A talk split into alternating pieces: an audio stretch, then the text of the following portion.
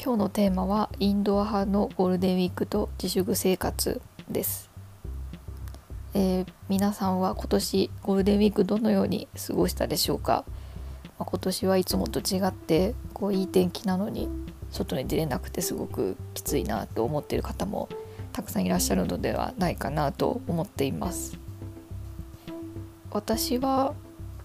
あのすごくインドアで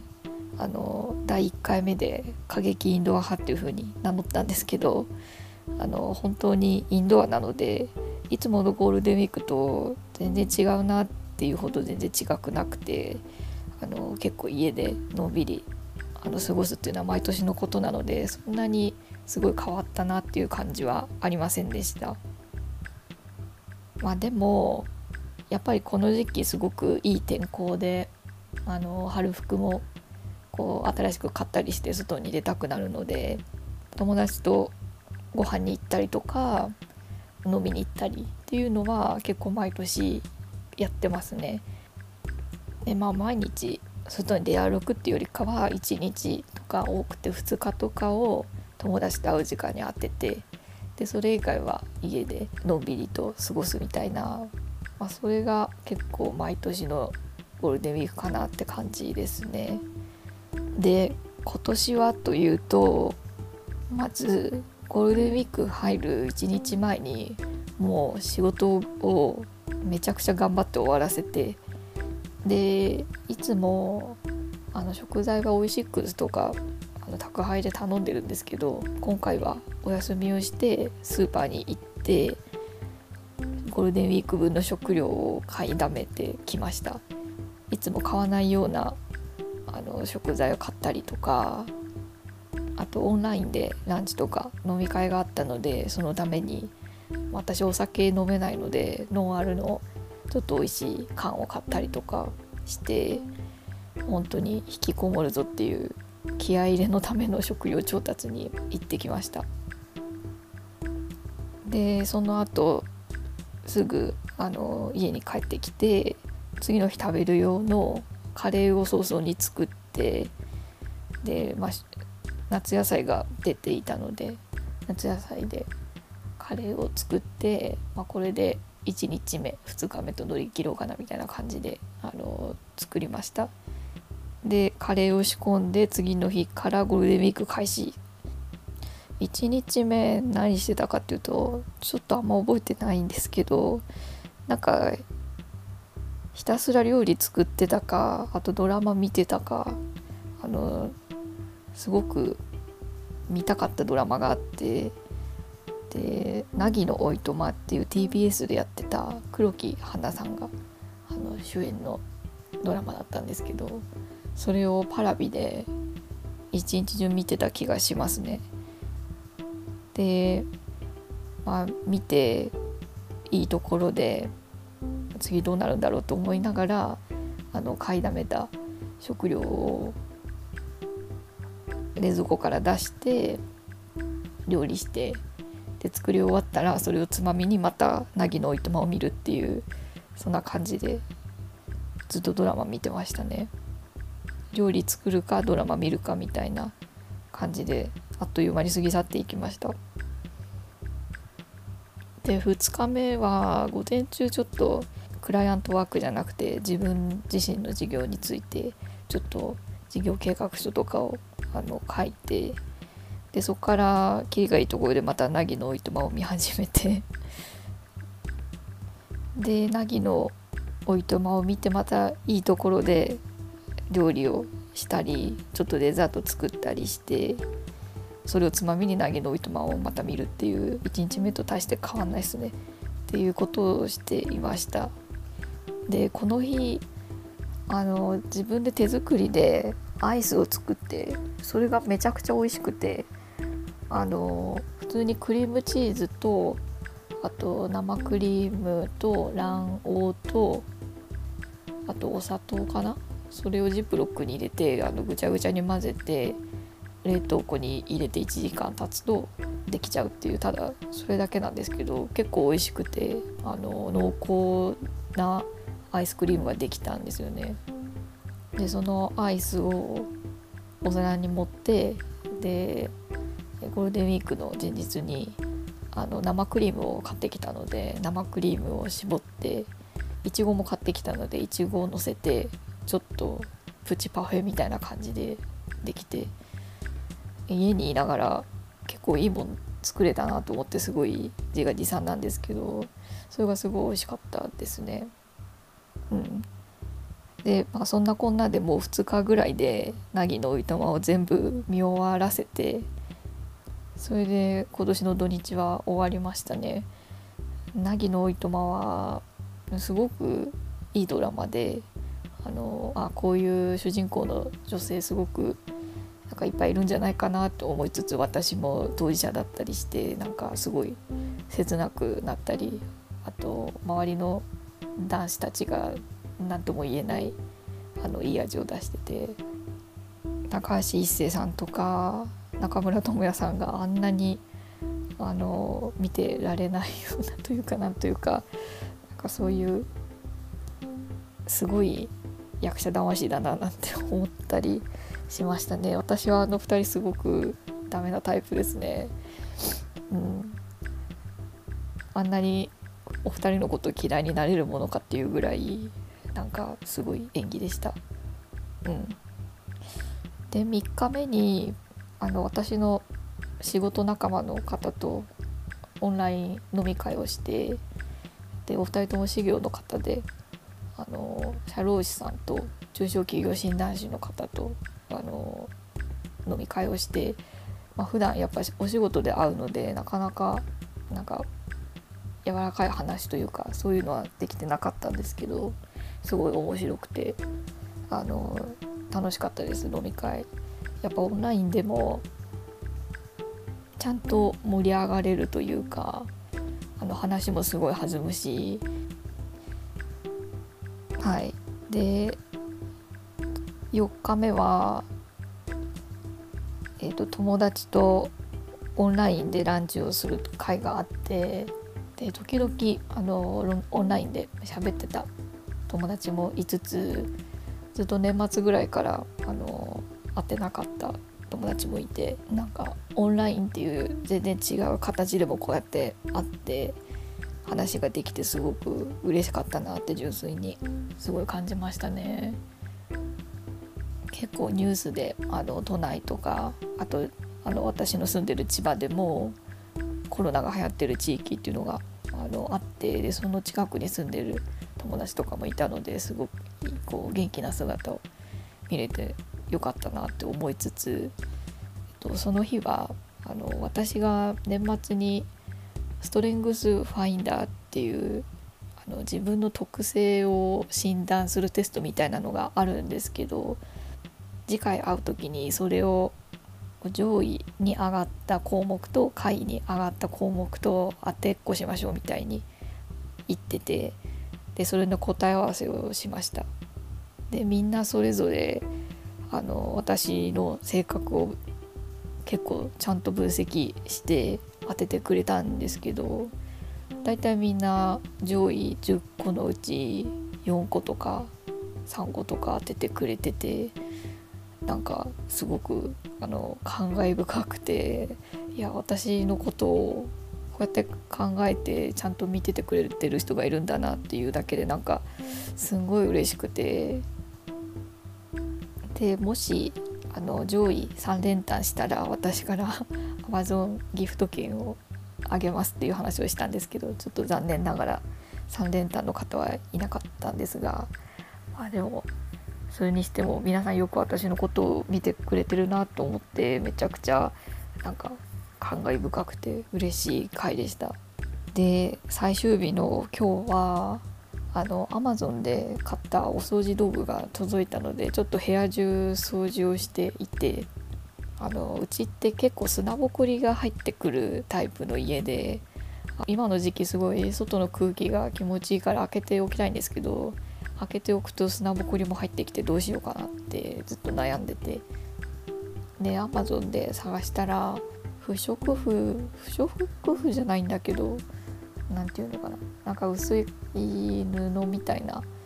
紙いや不織布みたいなフィルターをあの網戸に貼れるっていう商品があってでそれを買って家中の網戸に貼っていました。もともとはあの花粉ブロックみたいな商品なんですけどかなり目があの細かいので多分砂ぼこりも防いでくれるはず、うん、風はちゃんと通してくれるのでちょっとこれで様子を見ようかなっていう感じですね。であとあのオキシクリーンっていうこう粉の何て言うんですか洗剤いろんなところに使える洗剤みたいなのを買ってでお風呂とかあの浴槽に熱いお湯をためてその粉振っておくと結構ピカピカになるっていうのをネットで見てちょっと試してみようと思って。今日はお風呂と洗面台とあの試してみました。確かにねあのすごい白く輝くみたいななんかそれぐらい綺麗になったんですけどただあのうちブラシがなくてあの結構床で黒黒ずんで汚れてしまってるところはこうこすらないと綺麗にならないんですけどただブラシがなくてちょっと黒ずんでるところがあってちょっと悔しいですね。だから次はブラシを買ってもう一回試そうかなと思ってます。あとは今日はキッチンはできなかったんで次はキッチンのシンクをきれいにしたいななんて思いますね。はい。でちょっと雨降ってきて今日はなんか疲れちゃって気圧下がると結構体調が悪くなるんでなんか午後はぐうたら寝てしまいましたね。はい。あのラジオ聴きながら寝落ちしてて起きたら結構2時間3時間ぐらい寝てて今に至ります。はい。まあゴールデンウィークなんてこんなもんかと思いつつ、まあ、なんやかんや結構クライアントワークは全部ゴールデンウィーク前に終わらしたんですけど自分の事業のことを考える時間にも適度に当てられたしあのゆっくりできたしあとはこうずっと見たいドラマも見れたし料理も目いっぱいできたしあとは、まあ、実際に会えないけどでも友達とも会話ができてすごく充実したゴールデンウィークだったなと私的には思ってます。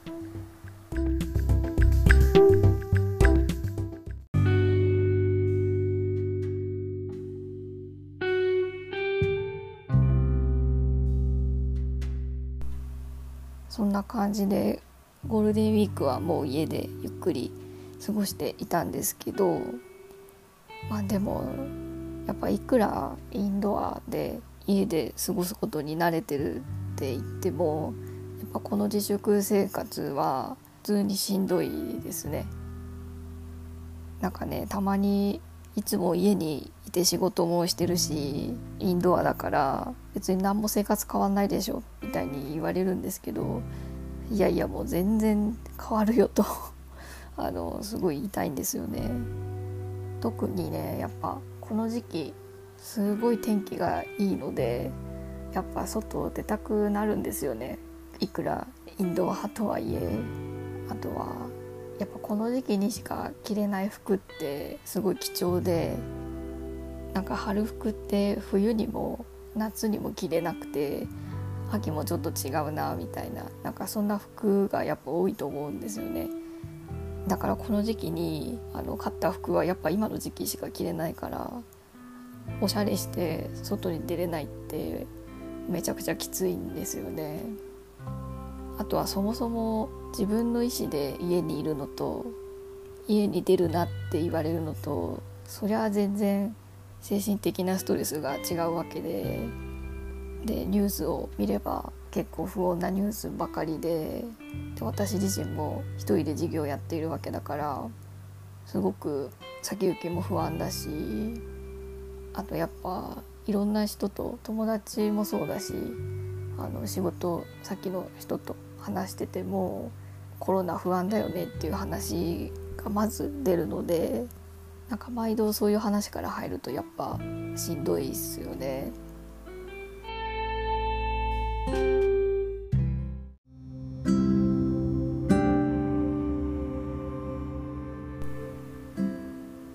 まあでも辛い辛い言ってても何も変わらないのでちょっとずつできるところから自分なりの心地いいペースを探すように今は努力をしてます。一つはやっぱ仕事でもプライベートでも雑談をする機会がなくなってしまったなってすごい思ってて私の場合一人暮らしなので人に会えないと全く声を発さなくなってしまうんですよね。だからすごい人の声が恋しくなるというかだからもう朝から晩まで結構ラジオをつけて過ごしていますねラジオって毎日同じパーソナリティの人が話しているので毎日決まった時間に同じ人の声を聞くって今の時期は特になんか癒されるんですよね。で今ってあのラジオもリモート出演で収録もリモートでやったりしててですごいトラブルもたくさん起きるんですけどなんかそれを聞いてること自体がすごい落ち着くっていうかなんかメディアって、まあ、メディアに限らずですけど普段あまりにも完璧なものばっかり私たちは見せられていたんだなって。でも人間って不完全な生き物だしそれが当たり前なのでなんかよくわかんないけどそういう不完全さをずっと完全だったメディアが見せているとなんかそれが心地いいような気がするんですよね。なんかそうやって試行錯誤しながら新しいものを作っている感じがすごく愛おしいというかなんというかちょっとうまく言えないですけどであとはなんかついつい不安になるとネットのニュースとかあとワイドショーを見漁っちゃったりそれもちょっとずつやめていきましたねもうニュースは朝のモーニングクロスと夕方の NHK のニュースもうほとんどそれしかテレビは見なくてでネットのニュースもまあ見ちゃうんですけどあまり深追いしないようにしたりしてます。うん、あとはもう楽しいゲームやったりあの YouTube 見たり最近嬉しいことにあの芸能人の皆さんとかアーティストの皆さんがあの YouTube なんかでかなりあのコンテンツを盛り上げてくれているのでちょっとそれを見ながらそういう楽しいことに時間を使うようにしていますね。はいなんか最近すごい特に思うのがあまりにも世界はこういろんなことが完璧すぎたのかなって思ったりしました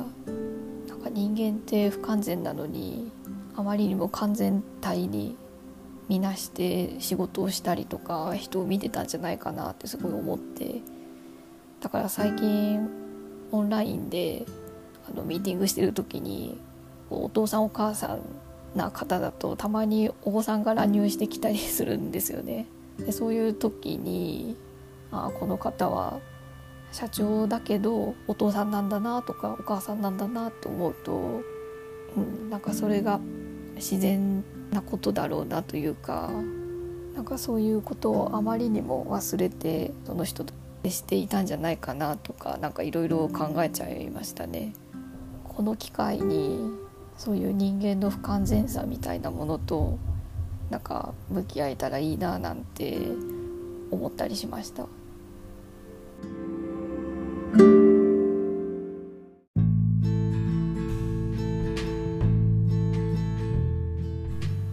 そんな感じで今日はゴールデンウィークの過ごし方の話と自粛生活についての話をしてみました生活をしてて自分で変えられるものと変えられないものがあると思うのでそこを線引きしながら変えられるところはちょっとずつ変えていければいいんじゃないかなと思いました。はい。じゃあそんな感じで聞いてくださりありがとうございました。ご意見や感想質問などあれば Twitter で「ハッシュタグ何者でもないラジオ」でぜひつぶやいてください。私の Twitter はミロアンダーバーポッドキャストでやっているのでぜひフォローをお願いします。じゃあ今日はこんなところで。では。